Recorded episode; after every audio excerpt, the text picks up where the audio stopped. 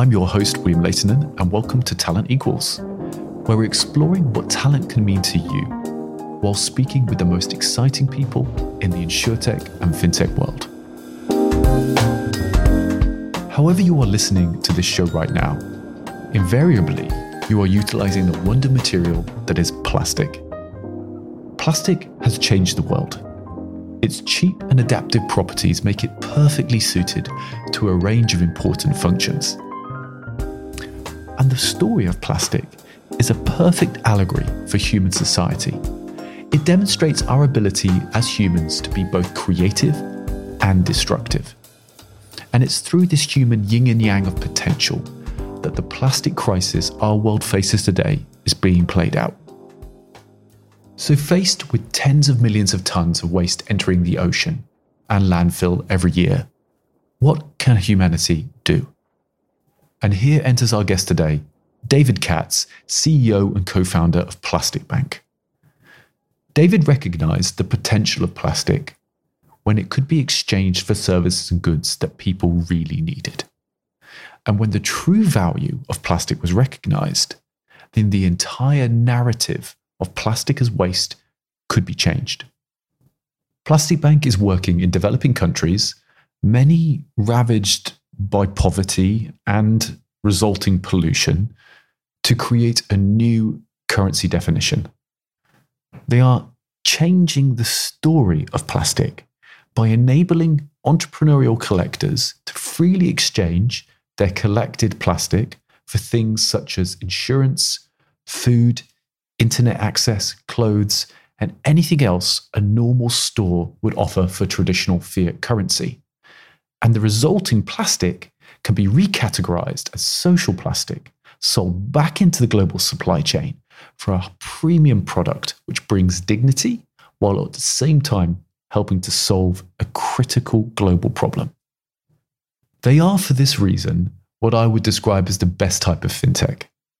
Plastic Bank are truly ambitious in reimagining value exchange within an ecosystem in which the individual obtains a much wanted benefit while virtuously creating benefits for the world. This is what fintechs and insurtechs should always be aiming at. And they do this while utilizing simple principles of community based distribution and then layering on more advanced technologies like blockchain architecture.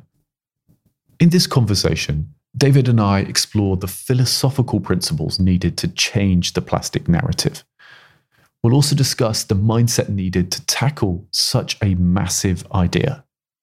And as normal, we'll be exploring what has gone into David's approach to building the team at Plastic Bank and much, much more. David is a deep thinker and I feel there is so much more I'd love to explore with him in the future. So I do hope you'll return to the podcast. So I hope you enjoy this conversation as much as I did. And without further ado, I give you David Katz. David Katz, welcome to the Talent Equals podcast. Thanks for joining us. Thank you, Will. Thanks for having me here. It's beautiful. Man, thank you so much. Well, look, David, I've been a huge fan of what you've been doing with Plastic Bank and um, been following your progress with some, you know, interest. But for those out there who haven't maybe been stalking you as actively as I have, um, maybe you could tell tell us what Plastic Bank is. That's beautiful. Thank you for stalking me. We're, we're, you know, we're there's a bunch of ways to express what we are. You know, I, I think that, you know, because we're going to set context here later, but we're alchemists. We're modern alchemists. We're using a fourth industrial revolution technology, the blockchain, to transfer what was waste into absolute worth in the world. Well, so what are we doing? How does that show up? We're the world's largest chain of stores for the poor, where everything in the store can be purchased using plastic garbage, like school tuition, medical insurance, Wi Fi, cooking fuel, everything the world's poor truly need, struggle to afford, now available using garbage would otherwise flow into the ocean. Hmm. And all that plastic that we collect, we sell to great companies like Henkel and Hugo Boss and Unilever and all, all kinds. And Marks and Spencers, which is an English institution, yeah, I think, as well. Right? That's absolutely beautiful, beautiful. sure. So we're the world's largest provider of marine debris for manufacturing. Wow, really? So the world's largest provider of marine debris. That's a that's a heck of a stat. And so this plastic, I mean, most people are aware. Some people aren't. That plastic is a bit of an there's an epidemic of plastic waste in the oceans and on land as well, for that matter. So the premise of Plastic Bank is to take that that waste and transform it, as you've said, into a an asset, right? So you so you got the world's largest shop for this effectively in developing countries. So yet where did that idea come from, David? And sort of just talk us through that that moment of realization that you needed to do something and how you set about doing it. Well, we'll take a step back too, because ultimately the mission is to monetize resources. It's to be able to create a platform where every piece of packaging is truly revealed as the high valuable item that it is. I, I, I use this story often about walking over a field of diamonds. And if you're to walk over a field of diamonds, you think you've got lots of wealth below you, but you simultaneously recognize that there's no bank that you could spend any of the diamonds at. No one will share anything with you. No one will barter anything with you. They're ultimately useless to you. Even though they're diamonds, they sit on the ground worthless. It's really what we do in communities. We reveal the inherent value in that petroleum resource in such a way that it becomes money for the world. The only reason diamonds, which are not scarce or valuable, is because there's agreed upon exchange methodology for it by color, by type, by carat, all those things.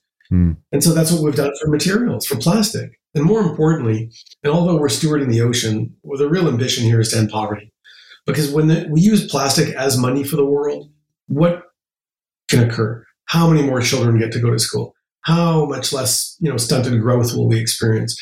How many other, you know, beautiful opportunities can unfold in front of us by using what was waste as money? So mm. that ultimately, I think, is important to communicate. Now, it's been Uh, you know, a powerful and profound journey. And the idea came May the 11th, 2013, right before lunch. you remember it? That's very, that's very specific. I like that time. it was a big moment. I mean, it really was this like, you know, but I was seeking it. Like I've always been an entrepreneur. I've never had a job. I've always just been growing and struggling. And, you know, I just have a tenacity for and capacity for uncertainty.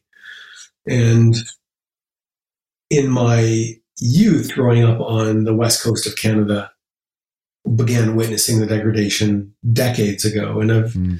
always been searching loosely for a solution. I then came to a point in my entrepreneurial life where I was exiting a business I was acquired. And, and in the growth of that, I came to a place where I felt purposeless as well, where where my day to day, the business itself was taken care of. I had management, there was recurring revenue, it was but I felt lost. I was empty. And that's really when I began to give myself more into marine debris and the stewardship of, of marine life.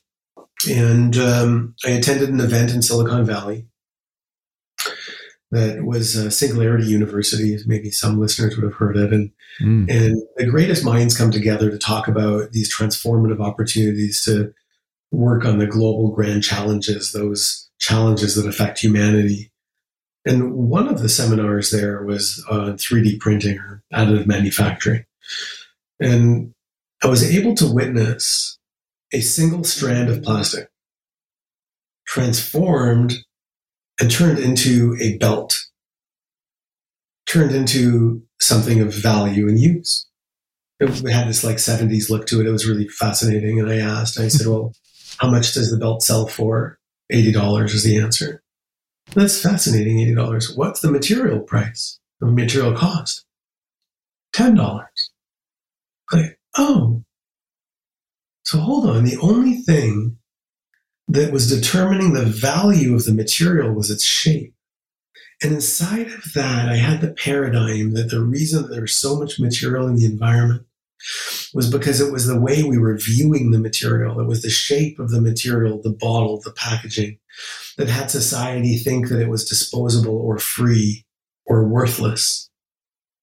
So maybe inside of it, if we could change the paradigm inside the mind of the person, that that shape now means the end of poverty. It means the end of stunted growth. It means the end of, of, of inequality the end of suffering, that could be the nucleus to change. Mm. And then the rest of it, of course, was how do we make it into money for the world? Because the poor don't throw money away. Mm. So that was the beginning of the plastic bank. But actually, it wasn't the beginning of the plastic bank. Absolutely not. That was the idea of the plastic bank. But you know, you know, the subsequent thought to the idea was the ego mind. The you know, it's an important conversation. I like to have this. I like to broadcast this because I think it's critically important. I had the idea of the plastic bank and all of the noise of it all. It was so loud, so like, oh, plastic, this, that, the other. The hair in the back of my neck stood up, and I was, oh, I felt it. I was like, oh, wait, this is something powerful. This is an idea. It'll just be one idea amongst thousands that we need, but this could, this will make change. You know, so the, the plastic bank was born not in that first idea.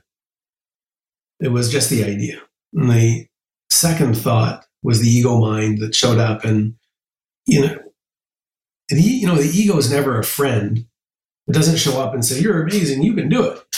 It shows up and says, "What? Who are you? And how are you going to do that? And you're going to build a supply chain working with the most impoverished people in the world and violent communities, the illiterate, trying to sell to big companies. Uh, so many different tasks. And you're going to do international shipping and shipping lines and freight forwarding, and you're going to try to recycle material. You know nothing about anything. It was just all of these loud thoughts. Like, what? What are you going to do? Put up posters to try to engage the poor? Who are you? And it was easy at that moment to say, oh, it's too big. Mm. Where the communication is that it came in the third idea, this, this quiet, still, conscious moment. It was calm. And the, and the voice just said, David, you don't need to be that person. You only slowly need to become that person. And it became available for me in that idea. Because you're right, I didn't need to be that person at all. Mm. I could get to become it. Mm. And I could easily do that. I could learn more today than what I knew yesterday. And I could just slowly be in the application of it all. I could endeavor to learn what I needed to learn. And so that really is where the birth of the plastic bank came. It came in the third thought, the third thinking of it all. I'm I'm curious about that space that you talked about in the third instance, the space in which you find that quiet voice to to find yeah the, the the true voice maybe or the voice that's sort of more yeah. How, how do you how do you get there? I mean how have you got some methodology for that? Is there some way? I, you know, it, it ended, it, it gave me this. So what I experienced in the end was a moment of consciousness, a moment of an awakening for for the, for all of the importance and all of the gift. And you know, let me communicate that as being a blessing. I received a blessing. Let's call it a blessing. If we want to give it some context, I guess. Hmm. And that then gave me because the last thing that I was was conscious. The last thing that I was was awake when I had this idea. I was so caught in the past, so caught in the story of self, the diminishment of self, who I thought I was and who I wasn't. Hmm. And so it began the journey of it all. And through that, I, I, you know, I, you know, as I gave myself to it, as I decided, I, once I had the decision to have this come to life, providence started to work in my favor. And I started being able and receiving those things, those messages. And I received Alan Watts and Michael Singer and Eckhart Tolle and and all of the others that, that you know in this in this powerful place to find a space in between the thoughts in my mind and who I am. Who is Alan Watts? Sorry, if I'm going to show my uh, humongous ignorance here, my friend. So you tell me who's Alan Watts? Alan Watts is also a beautiful, a real predecessor to many of the teachers of today of consciousness. He was popular in the 60s and 70s as a thought leader of consciousness, of awakening, and really being, you know, one of the universe. I, I got lots, lots of esoteric and kind of woo-woo conversations, but really, I were, we really are the universe having a experience as a human for just a fraction of a moment. Mm. And and there's a power in all of that. You know, when I, you know, what I'm in awareness of is that there, I'm confident that there have been countless amazing ideas, countless, like just world changing, paradigm shifting, humanity shifting, society shifting ideas that died because the person who had the idea was afraid. Mm. They felt it was beyond them. The ego mind showed up and said, You can't do that. Who are you? And the person believed it. I, I think I, I resonate with that. I think I think for most entrepreneurs, actually, talked about being an entrepreneur, and I wonder actually if that sort of crucible of, you know, fear and you know just giving it a go, but experiencing failure and getting back up again is sort of the, the crucible of being an entrepreneur. It's just that there's no failure. There's only learning and becoming. That's all of it too. Part of entrepreneurship. Yeah, I mean, oh, I suppose maybe it's a. I mean, I think there's a kind of a, a narrative I hear you talking about, David. It's like changing the story, and you know, I I think in in all experience in life. Well, I would I would argue that it's not about changing the story; it's choosing the story. Okay. It's not about see to change the story is to say that I accept some other story to begin with and then I change it. That's not the case. It's just that the way I view life. I view life as being a gift. Yeah. I view life as being a, a process of learning. I view life as being abundant. I view life as being infinite. That's the way that I just show up in the world. Mm. There is no choice. Well, I mean, there is choice, but just in the context here, it's not like I had to choose differently. Had to give myself the capacity to say, oh, no, no, you know, that's super bad and hurtful and it's horrible and stuff. And then I'm going to choose something. No, just, oh, it's, that's as it is. There's more power in that. Yeah, I, I hear what you're saying. I, I, I suppose I would counter that. I think for a lot of people who may be set in a narrative, who have who are experiencing the world in a certain way, Yeah, totally. and and, and I, I think that's the point of you know, and if my own experience of working with, um, you know, my own development, and many adults have to change their development because, and they do that through changing a narrative. Yeah, I agree. Yes, you have the moment to then to say, wait a second, that was a narrative I chose. Oh, uh, hold on a second, let me choose something different. yeah, You know, I 100% agree. I just Mm. I allude that the end in mind there is that at some point, as you begin to practice that, you recognize that the first narrative was also a choice. Mm. You chose that narrative. It didn't come with a narrative. Mm. You just chose it to be a way. And then what happens over the course of time is that your choice changes at the outset. Yeah, I, I I remember interviewing a few. I've interviewed a few entrepreneurs on the show, and I think I mean one with uh, David Soloff where he talked about you know being an entrepreneur. You know, it's there's nothing like it. You know, in in the morning you can be on the top of the world, but in the afternoon you can feel like you want to shoot yourself in the face. um, and it's and it's like, and I I mean I I could really understand it. You know, half the time I think I'm flying high, and then you know a client pulls the rug out from underneath you and you're like damn where did that all that joy go but that that is an allegory for life in that story that's an allegory for all of the experiences we have and i'm i'm very i, I did really like resonate with this kind of the hearing you talk among other things because i'm thinking to myself you know plastic what a what a like a horrendous thing right but then i think of all the good it does as well you know how how it's become a you know a, a sort of a hermetically sealing product which has allowed for transportation of you know kind of medical goods and you know it's lightweight and it's And space flight Yeah. and all kinds of It- stuff. Please, the plastic is amazing. exactly right isn't it interesting how like i know i've got it i mean it's, it's around me always it's my headphones it's in everything we're using but at the same time it's in the water and it's killing us and it's like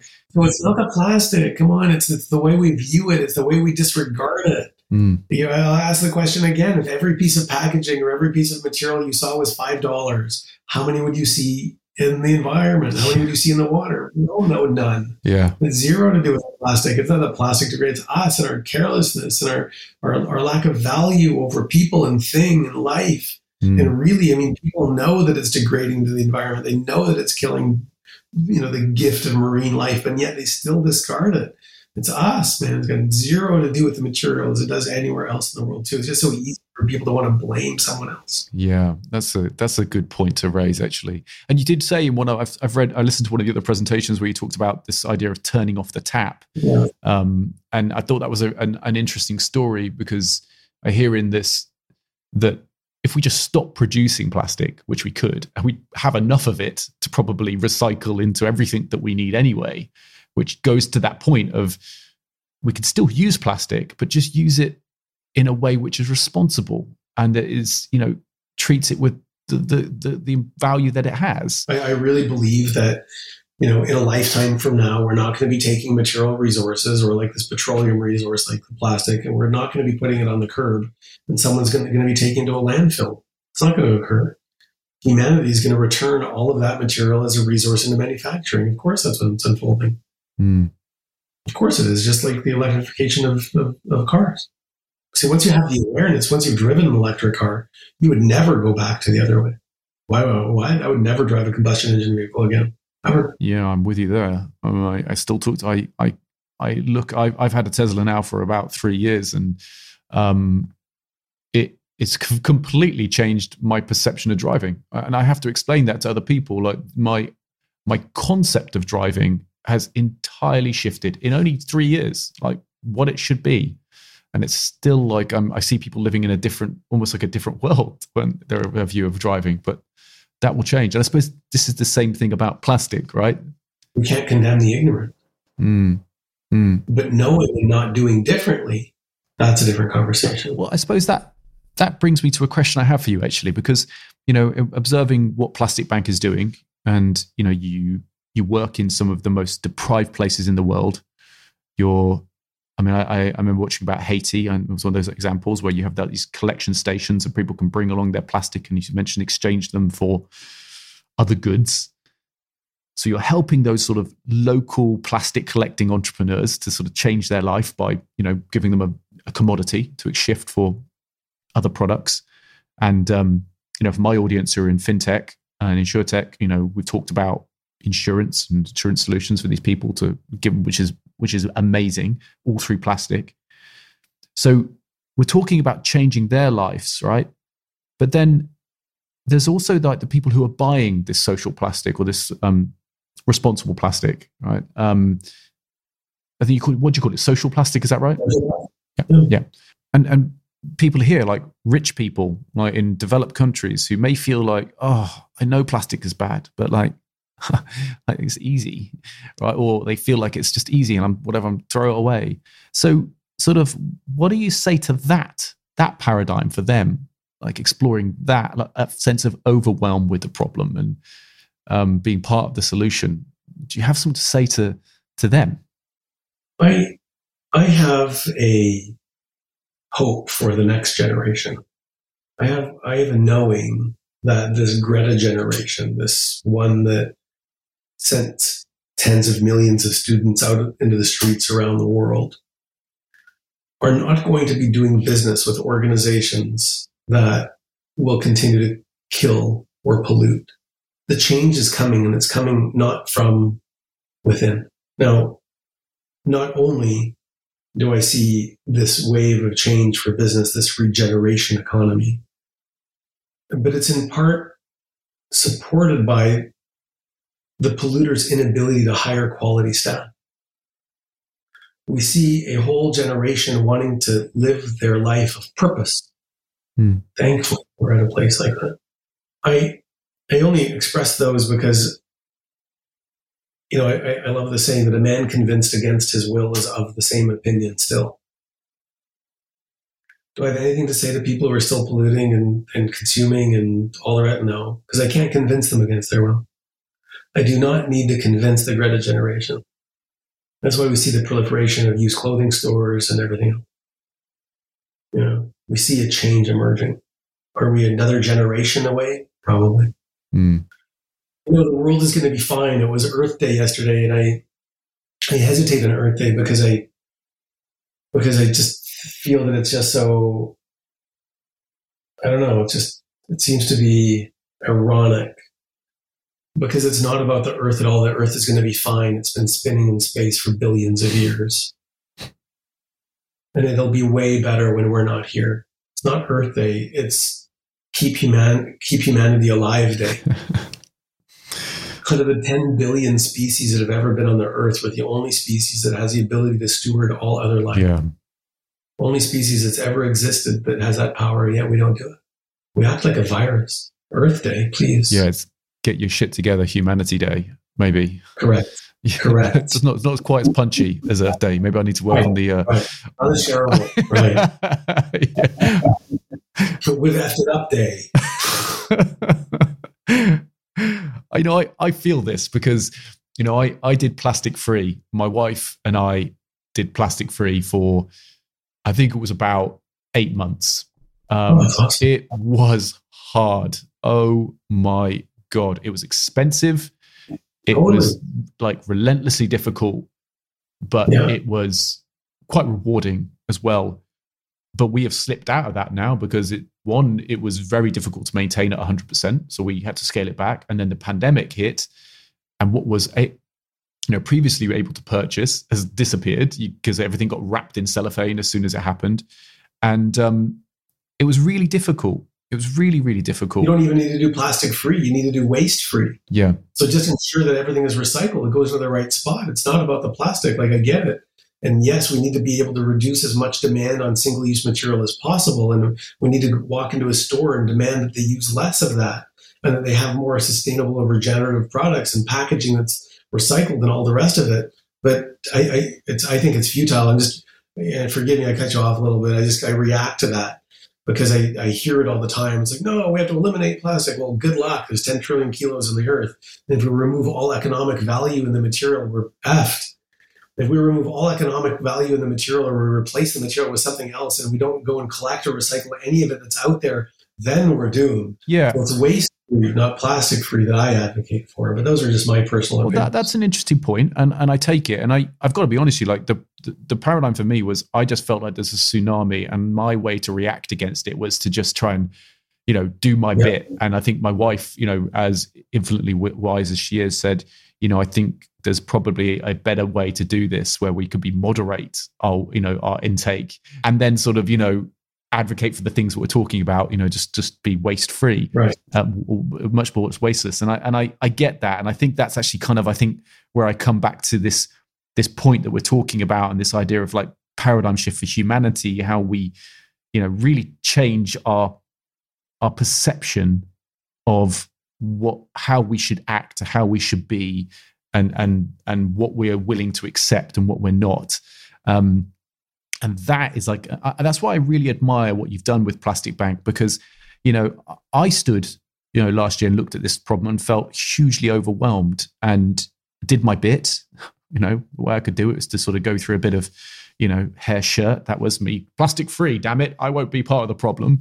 Um, but you've kind of set a plastic bank, and I think that's fantastic. And it's a different type of sacrifice. So I suppose like I, I, I sort of want to sort of steer this a little bit now because I'm I'm fascinated by you know founders who are encountering these like huge enormous problems. And we've talked a bit about how you've got to still that voice.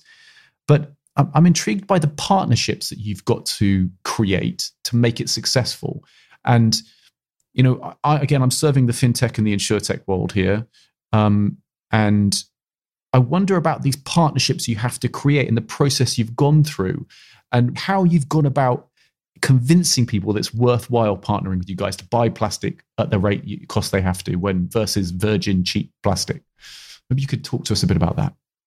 We we don't. oh, good. There we go.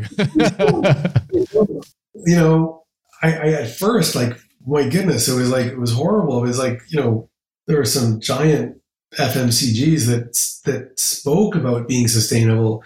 They talked about being leading in the world, but it was just the you know thin air, the thin, thin, thin, thin words. And so at first, I, I, I thought that I would just invite them and that they would. But I'll go back to my my you know this little quote that a man convinced against his will is of the same opinion still.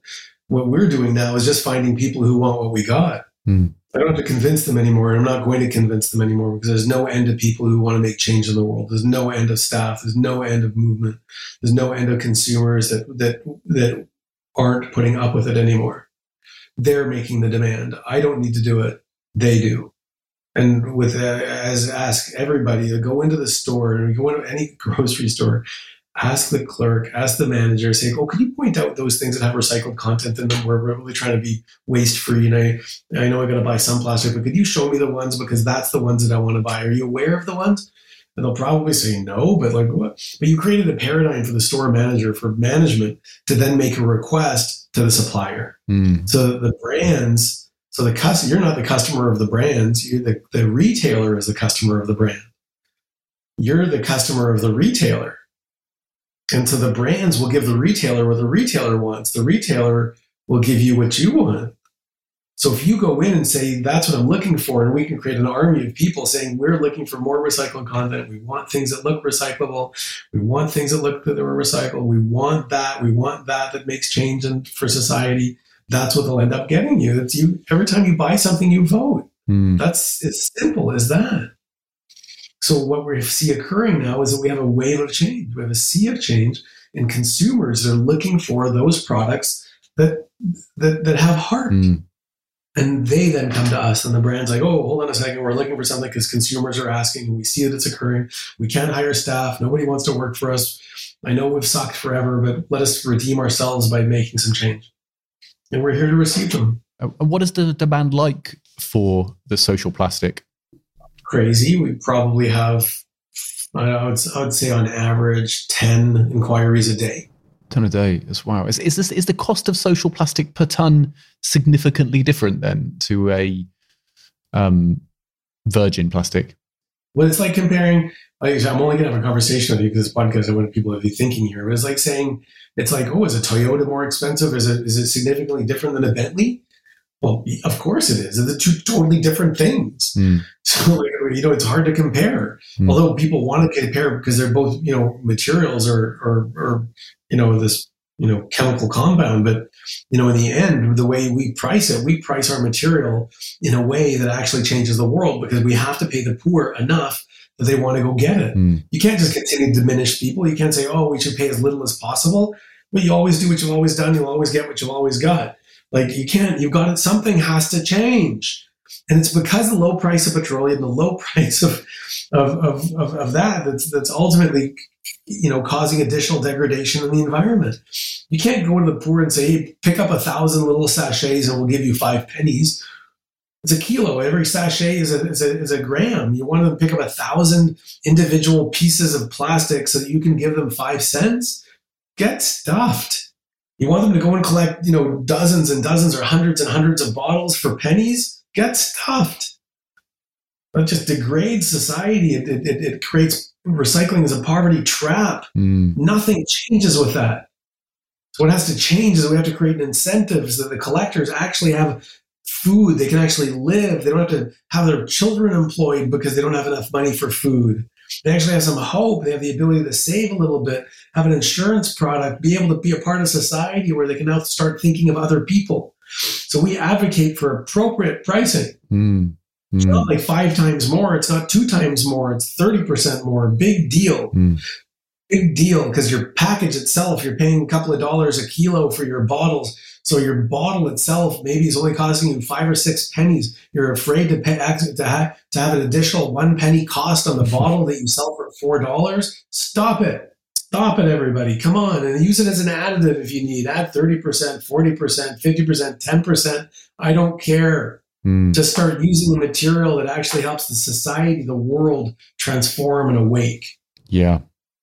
Hey, um, you're preaching to the choir here. Um, Yeah. I, uh, I, I was one of those guys in the supermarket uh, staring off, saying, "Can you put that meat in in my Tupperware box, please?" And, th- and they'd look at me like I was like mentally unwell.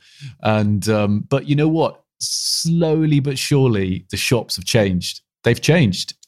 Yeah. They, I, I see them. I've seen, I, oh, geez, which shop was it locally that said, you know, I, I maybe pre-COVID, I don't know, but you know, uh, give it, bring in your container, and we'll put, or we'll put everything in your container. Yeah. Well, yeah, you're right, absolutely, but it saves them money too. Yeah, it does. Yeah, it's it's a virtuous circle, and it and it makes a lot of sense. Totally. But you know what? It, it's that brings to mind because there's a big movement in fintech at the moment, um, and insurance for that matter, where you know startups are coming up and they're trying to figure out a way to connect with their customers, right? And you know the, Yeah. the you look take banking for example. You can now spend for about twenty five thousand pounds. You can get something called a bank in a box. So you go to a company, they provide you all of the infrastructure and the banking necessities that you have to start a bank. Can you believe it? And it's 25 grand. Um, and what's happening is it's like this commoditization of these otherwise what we used to think of being very, very expensive, you know, ex- experiences. And so increasingly the Greta generation that we talk about and others who who care are saying, well, what identity do I get with that product that I buy? You know, actually, does it help me be the person I want to be? And you know, this. I mean, it's like my, I'm wearing Patagonia here. People can't see if you're not looking at the thing, but I'm wearing Patagonia because the book. When I read um, Chouinard's book, you know, um, "Let My People Go Surfing," and, and and what they mean. It just blew my mind. And I thought that's when I wear this this jumper, not only is it keeping me warm, but it also keeps me warm in like a sense of my soul. Like I feel like I'm part of a solution, a company that cares, that's recycling. And it's the same with financial services. And they're doing this idea now much more. There's a couple that come to mind, like Tree Card, who signed up, I think even before they launched their product, they signed up 120 odd thousand customers because every time you spent $60 with your credit card, they used the interchange rate to plant a tree. And it was this idea of shifting the sense of what this purchase means. And yeah. and I I think that's what you tapped into a long time ago. And that's why I'm I'm fascinated to see how it continues. This this this growth continues. So I I wonder about that. What is the thing that that you've envisaged for Plastic Bank going forward? What are the things that are going to help you do more and, and go further? The way that the value is revealed in the eyes of the consumer, whether they be in the emerging market or not. The gamification and incentivication. You see, it's not it's not the dollars or the pennies that the collector gets, but it's what what it provides that is the value. So, for instance, like school tuition, when families return plastic to pay for school tuition, it's not the plastic or the twenty dollars, but it's the end of poverty that is the paradigm. The end of poverty that makes the plastic priceless. How do you value the end of poverty in a family that didn't have the ability to have their children go to school before? It's priceless. Or like insurance products, like which is what I love. We want to add more and more to that so that you know, what is peace of mind to you? What is the ability to know that you won't be destitute if something happens to the income earner of the family? It's priceless. For us, we continue to need to find more of that incentive. Every region has its its ability to capture the attention of the society. Mm. For us, it's about not collectors, but the individual household. So what we're endeavoring to do right now is we're going into Cameroon is understanding how much material is coming into the average household on a monthly basis between paper, aluminum, plastic, and other material resources. So we have an understanding what value is that? And then what can we possibly, what can we leverage with that value? Let's say it's $2 a month. So two dollars a month. Wow, what can I get? What can I what can I provide of value that would way far exceed the two dollars of value of material? Mm. And those are things like banking, financial inclusion, insurance, education, communications. What kind of basic earned income can I provide to society? That the only thing you need to do is return the materials that come into your house that would have otherwise been viewed as waste. Mm. That's the endeavor. Every single household, no matter where you are in the world. That's how you grow by getting that that desire for the the process of recycling, the desire, the exchange, the value of exchange in the products that you provide. Like I would never even consider throwing my plastic away. Mm. No one touch it because that's what gives me my insurance. That's what allows us to have communications. That's what allows me to have the ability to borrow money. That's what allows me to have a sense of worth in the planet. That is my material. Mm. You know, I, I, don't throw it away. I wouldn't burn it. That'd be ridiculous. What I feel when I hear you say that, though, is like as a consumer, and I'm wandering the aisles as a my local supermarket is something called Waitrose, and it, most people who, who in Britain know it's kind of the posh supermarket, and um, I love it there, right? I love going shopping there. It feels great. But and, and I go in there, but I think to, to touch a product that has your plastic in, that I can go, my God, this might have helped somebody send their kid to school, or you know, get health insurance when they broke their leg. They don't. They're not destitute. Right. You know, that right. for me is what I would love to feel a bit more. I, I, that's a story I think that needs to be told more. I mean, it's one of the reasons I got you here because I think I want to spread this story further. It's coming. Like we're even with um, we're with one of the world's largest car manufacturers with their new electric line, where we're going to be in the seating of the vehicle. Hmm. So they they found you know fishing netting for the floor mats, and then social plastic for the seat. Fantastic. So the consumer has the ability to, to choose it, and they've powerfully made it an option so that people that want to choose that say, oh, I choose sustain, I choose regeneration, I choose saving the ocean. And they can drive that and feel amazing about that car. Mm. Electric vehicle as well. Yeah. So that's what that's that was that was the intention. It's coming slower than I thought, but I recognized at first that I'd build a brand and that my customers would then promote us. Hmm. They would share the story. So we don't spend any on advertising. We just let their customer do it. And then there's earned media because the story is powerful. You know, we just collected our first billion bottles, a thousand million bottles, thousand million. Think of all the hands that had to go into that, everything else that had to occur, every interaction, every transaction, every digital transaction, all of the, all of the application that we've had to continue building out. And it's, but it's still got a long way to go. All the supply chain, all the collectors, all of the, all of the people, all of the lives, all of the money. Wow. billion bottles. And it's only it's only like something like 16 hours or 17 hours of consumption human consumption. We go through a million bottles a minute. It took us a year or it took us a long a lot longer than that to collect the billion. That is an incredible number. And you, you talk about many hands making and touching those products and bringing them together. And that you know one, one of the things the purpose of talent equals this, this show is to explore this idea of talent and like what talent means and because i'm you know i I, I recruit people. I spend all of my time building teams of people who are trying to do great things. And, you know, I've come to realize that, you know, if you want to do something significant, you're going to have to have great people around you to help you achieve those things. And so I sort of wonder, I mean, when you've got a purpose driven business like you have, it, it must be so much easier to connect with those people. But I suppose what I, I was just wondering, building Plastic Bank and, you know, building your team in, I think, you're in Canada, but then you've got them all over the world as well now, right? Um, are there sort of values or, or that you've identified as being universal in sort of the high performing people you bring into your business? And do you focus on values when you bring them in? Tell, tell me a bit about the way that you. We focus on values. I'm a values led organization. Hmm. I, I wrote an unpublished book called Context, which is just that about the values and about manifesting the destiny of any organization by powerfully choosing which actions, being the consideration that values are verbs.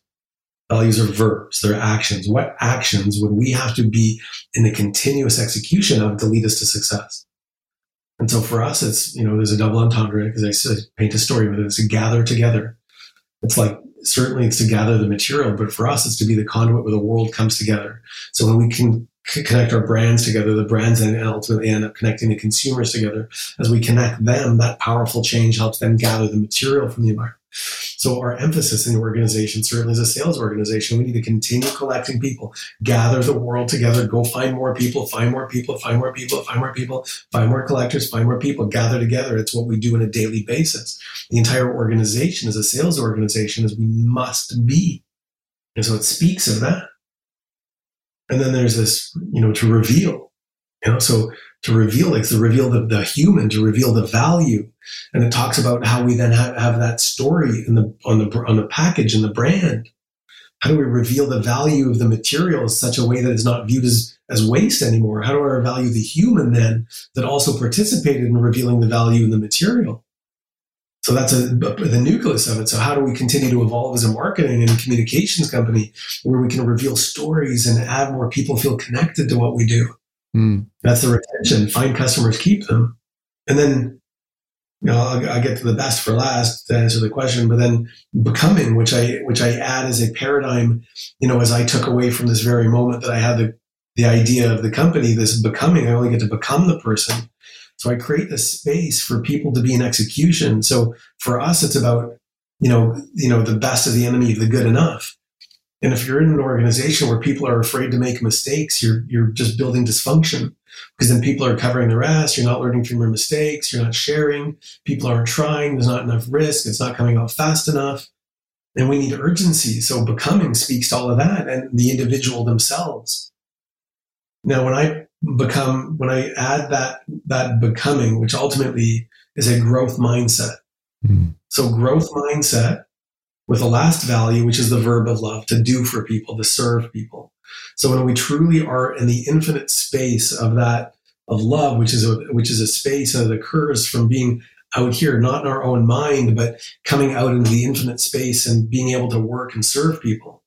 So when we're truly serving, I'm serving the brands and I'm serving consumers, I'm serving the collectors, I'm serving the material, I'm serving the supply chain, I'm serving my staff, I'm serving the world. Mm. Then we're in this place of abundance. So we're in this place of service with a growth mindset. How do we always get better at that? How do I get better all the time? Who am I in the world? And so everyone in the organization, their role is to replace themselves. So because we're growing so quickly, your role is to be in such a such a way that that that your role ultimately is easily filled. So you create the methodology, you create the systemization, you create whatever else is required. We agree on the KPIs that you can then transition. Hmm. You need to become with us. And so when you're growth mindset and you're curious and you're really smart and you're looking for solution all the time and you're looking to implement those solutions, then then the company miraculously kind of shows up. Hmm. I don't answer questions for people. I'm not there. And sometimes, sometimes it's just sometimes it's in a discussion, but rarely where people come to me with a with a question. I just a- ask a question back. I, if I keep answering things, I diminish them. There's no becoming when I tell you what to do. You know, so I've got to create the space for people to show up, to be self actualized. Hmm. So how do you do that? How do you create that space? Because that's that's easier said than done my friend David. Oh, yeah. That, you know, that is like, you know, I'll create a space for you. I mean, I, I know from my experience of recruiting people is like this, you know, I think, I think inherently, I, I never want to say there's a bad person because I think, you know, we get too easily locked into this idea of saying, I've got a great candidate for you. And so the, the, the opposite of that, I've got a bad candidate. This person's a bad person. Right. And, and even toxic people are just probably making the wrong choices and they're just experience doing the wrong thing. So they're in their own ego mind. They're scared, yeah. or you know, want to be liked or not be, you know, dismissed or whatever it might be. But when you get those people who are, we let's sort of characterize them as maybe being troubled or bad. You know, I'm going to use the same wrong, the wrong phrase. No, they're people who are, who are presently not doing, you know, societally acceptable things. Yeah. Or, or corporate, but they're just people and they have the ability to become again all the time. Yeah. Now I will love all of them. I just don't need to hire them when they're in that state. Yeah, absolutely. So how do you open how do you open that space then for them? David? What's what's some of the, the so how do you identify that person? How do you how do you bring in those people? You know, how do you identify that someone has like, you know, so I I love the question. I'll ask you, well, you know, so Will, tell me about the books in your personal development library. Okay. Um, well, here's one that sits on my desk with me all the time, and this one is um, Meditations by Marcus Aurelius. This is the oh, uh, this is the uh, Gregory Hayes one. Um, I mean, that's one of. I'm sure you've got a whole library. Um, that that I've got I've got some behind me as well. I mean, one of the other ones is you know poetry. I mean, David Whyte, um, okay. The Bell and the Blackbird. This is one of my favorites. Okay, where and where else do you go for learning? And what are you learning currently? See, the, yeah. th- these are my questions. Yeah, yeah. Tell me what books your personal development library, and if they look at me like what, like well, why would I? Then then obviously you're not a learning, curious person. You need to be curious. Mm. You need to be seeking knowledge, seeking what you don't know. You need to be in the place of thinking, oh, I don't know yet. Does that mean I would have Curious. sailed through your interview, David, if I would have pulled out 25? you know, the additional, the follow up question is it's fantastic. Tell me about what you did with what you learned. Yeah, absolutely. Tell me how you applied it in your life. Mm. That's different because knowing and not doing is like not knowing. So mm. I don't care if you read, but what did you do? How did you transform? How did you change? Show me those times in life. Give, give me those moments of your life where you had a paradigm shift and you became new again. That's what I look for. Because those people, you know, like I take a, you know, John Maxwell, I, you know, author of leadership. Most companies hire people for what they know and then fire them for who they are. Mm. Truth. Yeah, I think, I think, I think in um, one of my one of my favorite books actually with um, Ray Dalio and Principles, and he talked about Bridgewater re- re- realizing very, very quickly that competencies, skills were the least strong indicator whether or not that they would fit the organization. Exactly. And um, I'm working on a book on this very topic about values and motivations based recruitment. And and I found that yes, it's one thing. You were absolutely right to talk about competencies, talk about their current understanding of the world, like what they've developed so far. But what's really more interesting to me is the way they see the world through their values because that's a better indicator on what they're going to do in the future right? You know if i if i lead with humility and integrity then when i see a problem in an organization i'm much more likely to put my hand up and go that's not right. And i'm much more likely to then behave in the right way that we want them to behave. And you talked about it have a growth mindset because of that. Yeah. and i think this is something that's really misunderstood. And maybe when we're in organizations that feel a bit uncomfortable talking about values because they're not values led organizations or purpose driven businesses, it, it's much more difficult to talk about. Um, and that's prevalent in banking and I think in, in insurance as well, because it's it almost seems a little bit because a lot of things you're saying to me, David, could be seen as being a bit alternative, you know, you know, talking about actualization on on realization, on becoming. But these are like ancient philosophies, right? These are they're ancient philosophies. They're time, they're principles. they're principles. Yeah. Yeah. It's not a for Pete's sakes. Totally. Yeah. You know, I, I think that we we we wound up in a place in society where we where we began communicating that we need to spend our way out of the hardships of war or wherever it began and we began to attach our sense of value in that that we had that that we acquired Mm. not in who we are. And so people began racing for a thing and we lost sight of who and why. Hmm.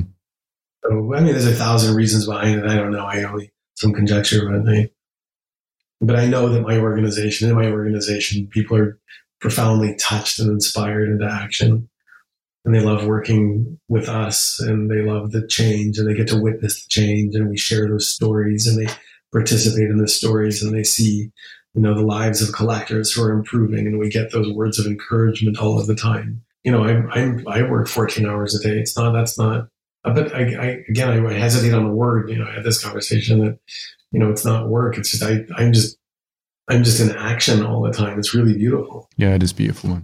I, I, I mean, I thoroughly appreciate what you guys are doing in, in fighting this good fight. I, I, I, feel that as well. Like the the stories that you've told so far, and building an organization for people where they can feel purpose driven.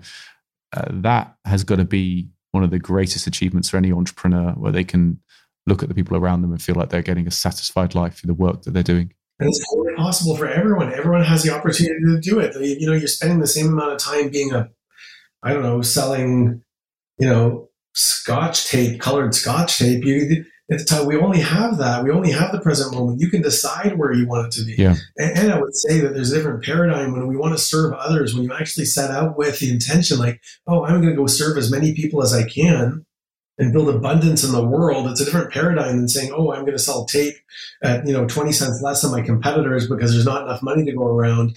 And so, you know, so I'm going to try to win the market by, by, by having people spend less or something crazy like that, which is all scarcity focused. Mm, The world needs is more of an abundance mindset. I agree. Can, can I ask you then, sort of as we, we wrap towards the end of our show, and I'm, I'm very thankful for your time with us today. And could you just tell us a bit about how you sort of maintain your own well being? Like what what are some of the things Yeah, you do? meditation, meditation, exercise. And now I'm no sugar, no caffeine, no alcohol, no gluten, Oh my god! which makes no fun. so I say plastic free. I, I've done alcohol free as well, but not in sugar. So that, is that like a ketogenic diet that you're sort of after there, or is it? No, no, it's just that I that I'm trying to maintain my. I want to. I want to increase the the quality of my sleep Mm, and um and inflammation, and you know, because I exercise so much as a youth. I got. I only I'm 52, and I'm waiting for a double hip replacement. oh my god! So, you know, so that, and then my shoulders are a mess and my knees are a mess. And so my body's inflamed. So I'm trying to fight that too. So sugar. And then on top of that, by the way, by the way, this conversation has to be said. Look at all of the packaging. Look at all of the degradation in the environment in the ocean. Look at all the bottles, all of the crisp packets. What do you think is the most common ingredient in all of them? inside not the package but what was inside the package sugar sugar is as as big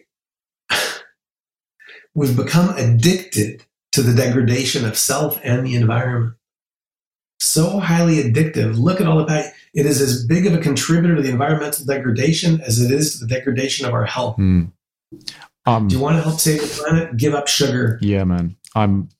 Do, do you know what? I, I think people. I don't think we realize what what sugar is actually doing in in it, all of its forms. And I'm. um I I think. I, well, I'm dyslexic, and I'm also. Um, I think I'm ADD. I don't. I've not had it diagnosed, but maybe that's just maybe me. Just you know, I'm I'm Yeah. I'm someone who Yeah. I'm a bit I'm a bit all over the place sometimes. I have found though in my own experience as I've cut sugar out of my diet, that my God, like my my level drops. Like I'm I'm much more calm and focused and clear. And my wife will say exactly the same. And and to that point, I think we are we are. I think absolutely right. I mean, sugar is from a health point of view, from a well-being point of view, many people could learn the price that you pay with a high sugar, high carbohydrate diet, and um, what you can unlock in yourself if um, if only you sort of can learn a bit of um, restraint. You know, uh, I, you know, if you ask me how I've apply the stuff from from Stoicism, it would be this idea of you know some action and some restraint. You know, learn how to sometimes cut stuff out to to actually get more. Yeah, when you're in the midst of the addiction, very difficult. Yeah, I, I I hear that actually, and I'm still I still struggle with it. You know, sugar, alcohol. You know, caffeine. yeah, absolutely everything. Caffeine. I love coffee. I drink loads of it. Um, but yeah, it's all of these things, right? You know, um, Oh, that was a big hack too. Like I, I drink loads too, but just caffeinated, decaf rather now. Mm. Right. So I, and it was the first week that I understood how, how fatigued I was and what caffeine was doing. Now I can I wake up and I, even, even if I'm tired and I've only had a few hours sleep, I'm still totally functional. Yeah, I feel foggy, but I'm not depleted mm. without caffeine. I, I highly recommend giving up caffeine. Oh my goodness. That is the most widely circulated central nervous stimulant in society. Oh my goodness. Mm so highly addictive as well. Like give it a week, give up sugar, give it any. I've had profound impacts in my life. I could definitely recommend for your information if you could try a ketogenic diet. Um, it's something I, I actively and I fast as well. I don't know if you do any fasting as part of your, your routine.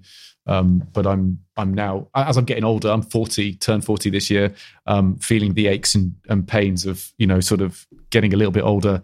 Um, and I'm oh, yeah, I'm finding yeah well, I'm finding a regular fast is actually helping a lot of that. So um, cool. My final question, closing question for you, and I, I would be remiss if I didn't do this for the for the audience. Two two questions, but if people listening, you know, in the audience are out there in the big world of financial services or big corporations are looking a way that they could help you, what what and could come and serve you and help in this mission, what, what could they do, and and who would you like to reach out to you? And please ask whatever people could do to help. Well, listen, it's not an institution. Institutions are just groups of people. So, what are the people who work in those organizations now that they're a consumer? Number one, of course, they're immensely powerful. They can walk into any stores. We communicate and demand regenerative products, regenerative packaging.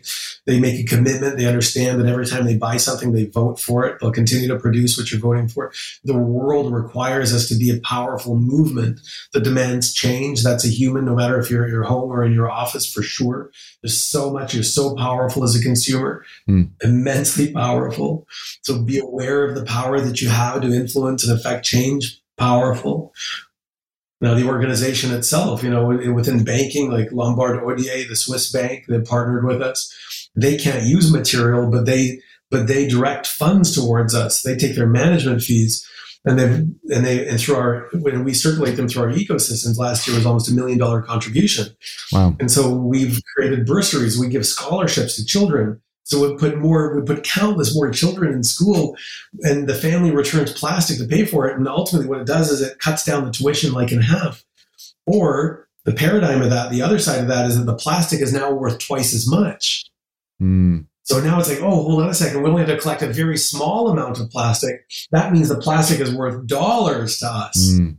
So true diamonds. So that's one way too. Yeah. So in, you know, there's there's no end of engagement. There's no end of being able to communicate us, talk about us, have people know that social plastic is a category that they need to use us. You go to the website, go to plasticbank.com, enroll, be a part of our, our movement. Now, you know, on, on all of this, we're we're still a startup. Like, you know, it's been an eight-year startup. We're we're, in the tens of millions in revenue, which is beautiful. But there's so much for us to do. So we're still learning as we go. There's still finesse. There's you know, the newsletter could be better, this, that, and the other. But we're making things ground. That's what I'm Yeah, don't worry about the newsletter so much. Keep doing your good work. I'll, I'll, I'll say to the audience listening, I mean, I've I've contributed to Plastic Bank, and I think you can, as a smaller organization or as a large organization, come in and give some money, and then that helps, as you've just illuminated, to sort of basically subsidize the, the, the price or improve the price, as you said. So, yeah, improve the price for the for the for the plastic. So, um, yeah, please, people, if you're listening out there in an organization and you're trying to, you know, you're trying to do something for Earth Day, or you've done something for Earth Day previously, and you're trying to do something in the office, then if you go to Plastic um, bank site, you can see this stuff, right? And you can sort of contribute as a group or as an organization or whatever you want it to be. Um, and then, and then um, I'm I'm going to be leading here, David. So, like, you know, I know that I've introduced you some people in the microinsurance area as well. Um, and um, and if there's anybody else in that space, then then that might make sense, right? Yeah, yeah, more banking, more everything else for sure. Tons there, and thank you for being you and and, and creating this conversation. Hey, and, and even being in the conversation that in your authenticity of being plastic free and, and the struggles with it. More people need to know that as well. It's a beautiful conversation. It creates the space. It allows people to make mistake as well. So thank you for everything you're doing. So acknowledge you powerfully. It's really good. thank you, David. Nice God. God knows I'm good at making mistakes, so I can I can um, I can embrace that one. Um, and and I'm gonna I'm gonna finish up with my final question because I, I don't feel like I finished my podcast right if I don't ask you this one. Um, but um, okay. I mean, I always ask like three books that you love or any books that you love, but I gotta feel like you, have asked me, so I would love like you know what what you're working on at the moment. I think you enjoy. And I I continue annually reread the Seven Habits of Highly Effective People. Oh, really? Okay.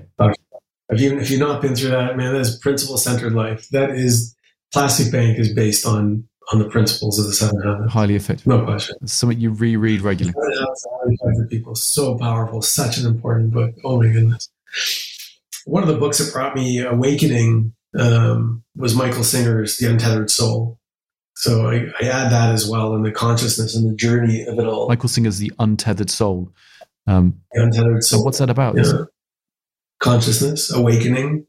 Ultimately, it's the for what what was there for me was that it gave me the awareness that I'm not my thoughts, hmm. and that most of us walk around thinking that we're our thoughts, but we're not. We're the ones who hear the thoughts. You're not the thought itself. You're the one who hears the thought. There's a comp- there's such a distinction hmm. between the two. Hmm. And when you believe the thoughts to be you, that's where angst and pain and suffering exist. I heard a great quote to that effect, which was don't believe everything you think. Uh, you know, and yeah. no, you're you don't believe any of it because they're just thoughts. Absolutely. Uh, Michael Singer, The Untethered Soul. Michael Singer, yeah. beautiful man. And then I'd stay in that realm because I think that that my success in business has come from consciousness, and so I would talk about Eckhart Tolle's uh, A New Earth. It, just as I as in my wisdom of life, and so Michael as well gave me meditation. That's where I was like, oh, meditation, what? Yeah, I remember being an entrepreneur, you know, maybe about 13 years ago. And I was at a seminar where there was this fellow who sold his business for half a billion. And I was like, oh, wow. And, mm-hmm. and the question was, well, what do you attribute that to? And he said, meditation. I'm like, what? Like, that's totally woo woo. What do you mean meditation? but it stuck. And I was like, meditation. Okay, hold on. There's some secret in meditation. I'm totally curious. I'm like, okay, what's in that? So it took me a number of years to get to that. But I discovered that in my meditation, that's where life shows up. And, mm. and what I owe to the world is to stay, spend time in consciousness to find space outside of thought. And the more I do that, the more the world shows up. It's immensely powerful. I it's I, inex, inexplainable to me. But yeah, it's hard. And then I'm going through the Torah, the the Old Testament. That's beautiful as well. So the Old Testament of Torah, like getting some old wisdom, right, and seeing, uh-huh. seeing totally so much. Like, like, oh my god, people knew shit before we thought we did. There we go. Totally. Amazing. totally. What people this for thousands of years? What? yeah, I, I feel that when I read Marcus Aurelius, this, this meditations and right. and Buddhism totally. and anything like that. You're like, oh wow, they, so people had it figured out for quite a while. We just forgotten it, right? Somewhere along the way, we've just we got wrapped up in our Rolexes and and our iPhones and and our you know all that. Chance. Ego doesn't want us to be happy. That's what I learned mm. from from Michael Singer. The ego does not want us to be happy. It's threatened. It dies in your joy. Yeah. The ego mind survives in your pain. And if you're on the precipice of joy, like in a good relationship or other things, you start to, you know, you, you, you manifest its destruction. That's the ego mind because you it dies. It's fighting for survival. Mm.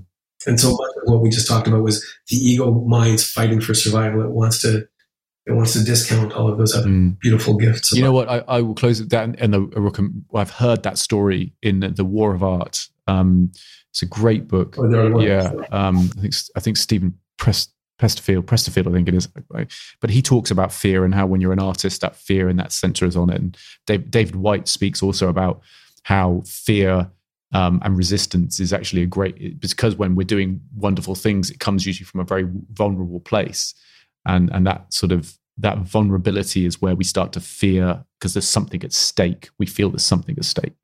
Um, so I, I, I really, I really um, feel what you're talking about there. Um, well, you know, look, David, I've thoroughly enjoyed your time, our time together, um, and talking about the things that we have. And um, I would encourage anybody who's interested to find out more about Plastic Bank to look you up on LinkedIn. Are you using things like Twitter and other channels? Yeah, I find that some of them are more relevant than others. I haven't seen a lot of value in Twitter yet, but they, they can. Uh, but the, I'm always available at david at plasticbank.com. Happy to share that. LinkedIn for sure, Facebook, Instagram. You know, all those things are nice if people want to have communications, but more importantly, I want them to go to a store and make change. I don't want you to spend time emailing me. I want you to go and make change and invite your friends and be authentic and be be the leader that the society needs you to be as well. And go create the space, just like picking up litter. It's not picking up litter; it's having other people see you pick up the litter that creates the space for them to do the same. Yeah. Well, um, again, thank you for your wisdom. Thank you for your your your work in the world and um, all the things you shared with us today. I definitely feel like you're a, a, a, brother from another mother, and so I'd like to thank you again. And um, I wish you all of the success with Plastic Bank. So thank you, David. Thanks, Paul. Thank you for being you. Thank you. Before you leave, I wanted to tell you about Exige International which is our executive search business, which helps leading firms in the fintech and insurtech world find outstanding talent. Without your support as clients of Exige, we wouldn't be able to make the Talent Equals show. So if you need outstanding talent to help build your business, then please reach out to our team here at Exige. You'll not only secure great people, but through our 10% donation of revenue, we'll help secure the future of our planet's most precious habitats. So thank you and see you again on the Talent Equals podcast.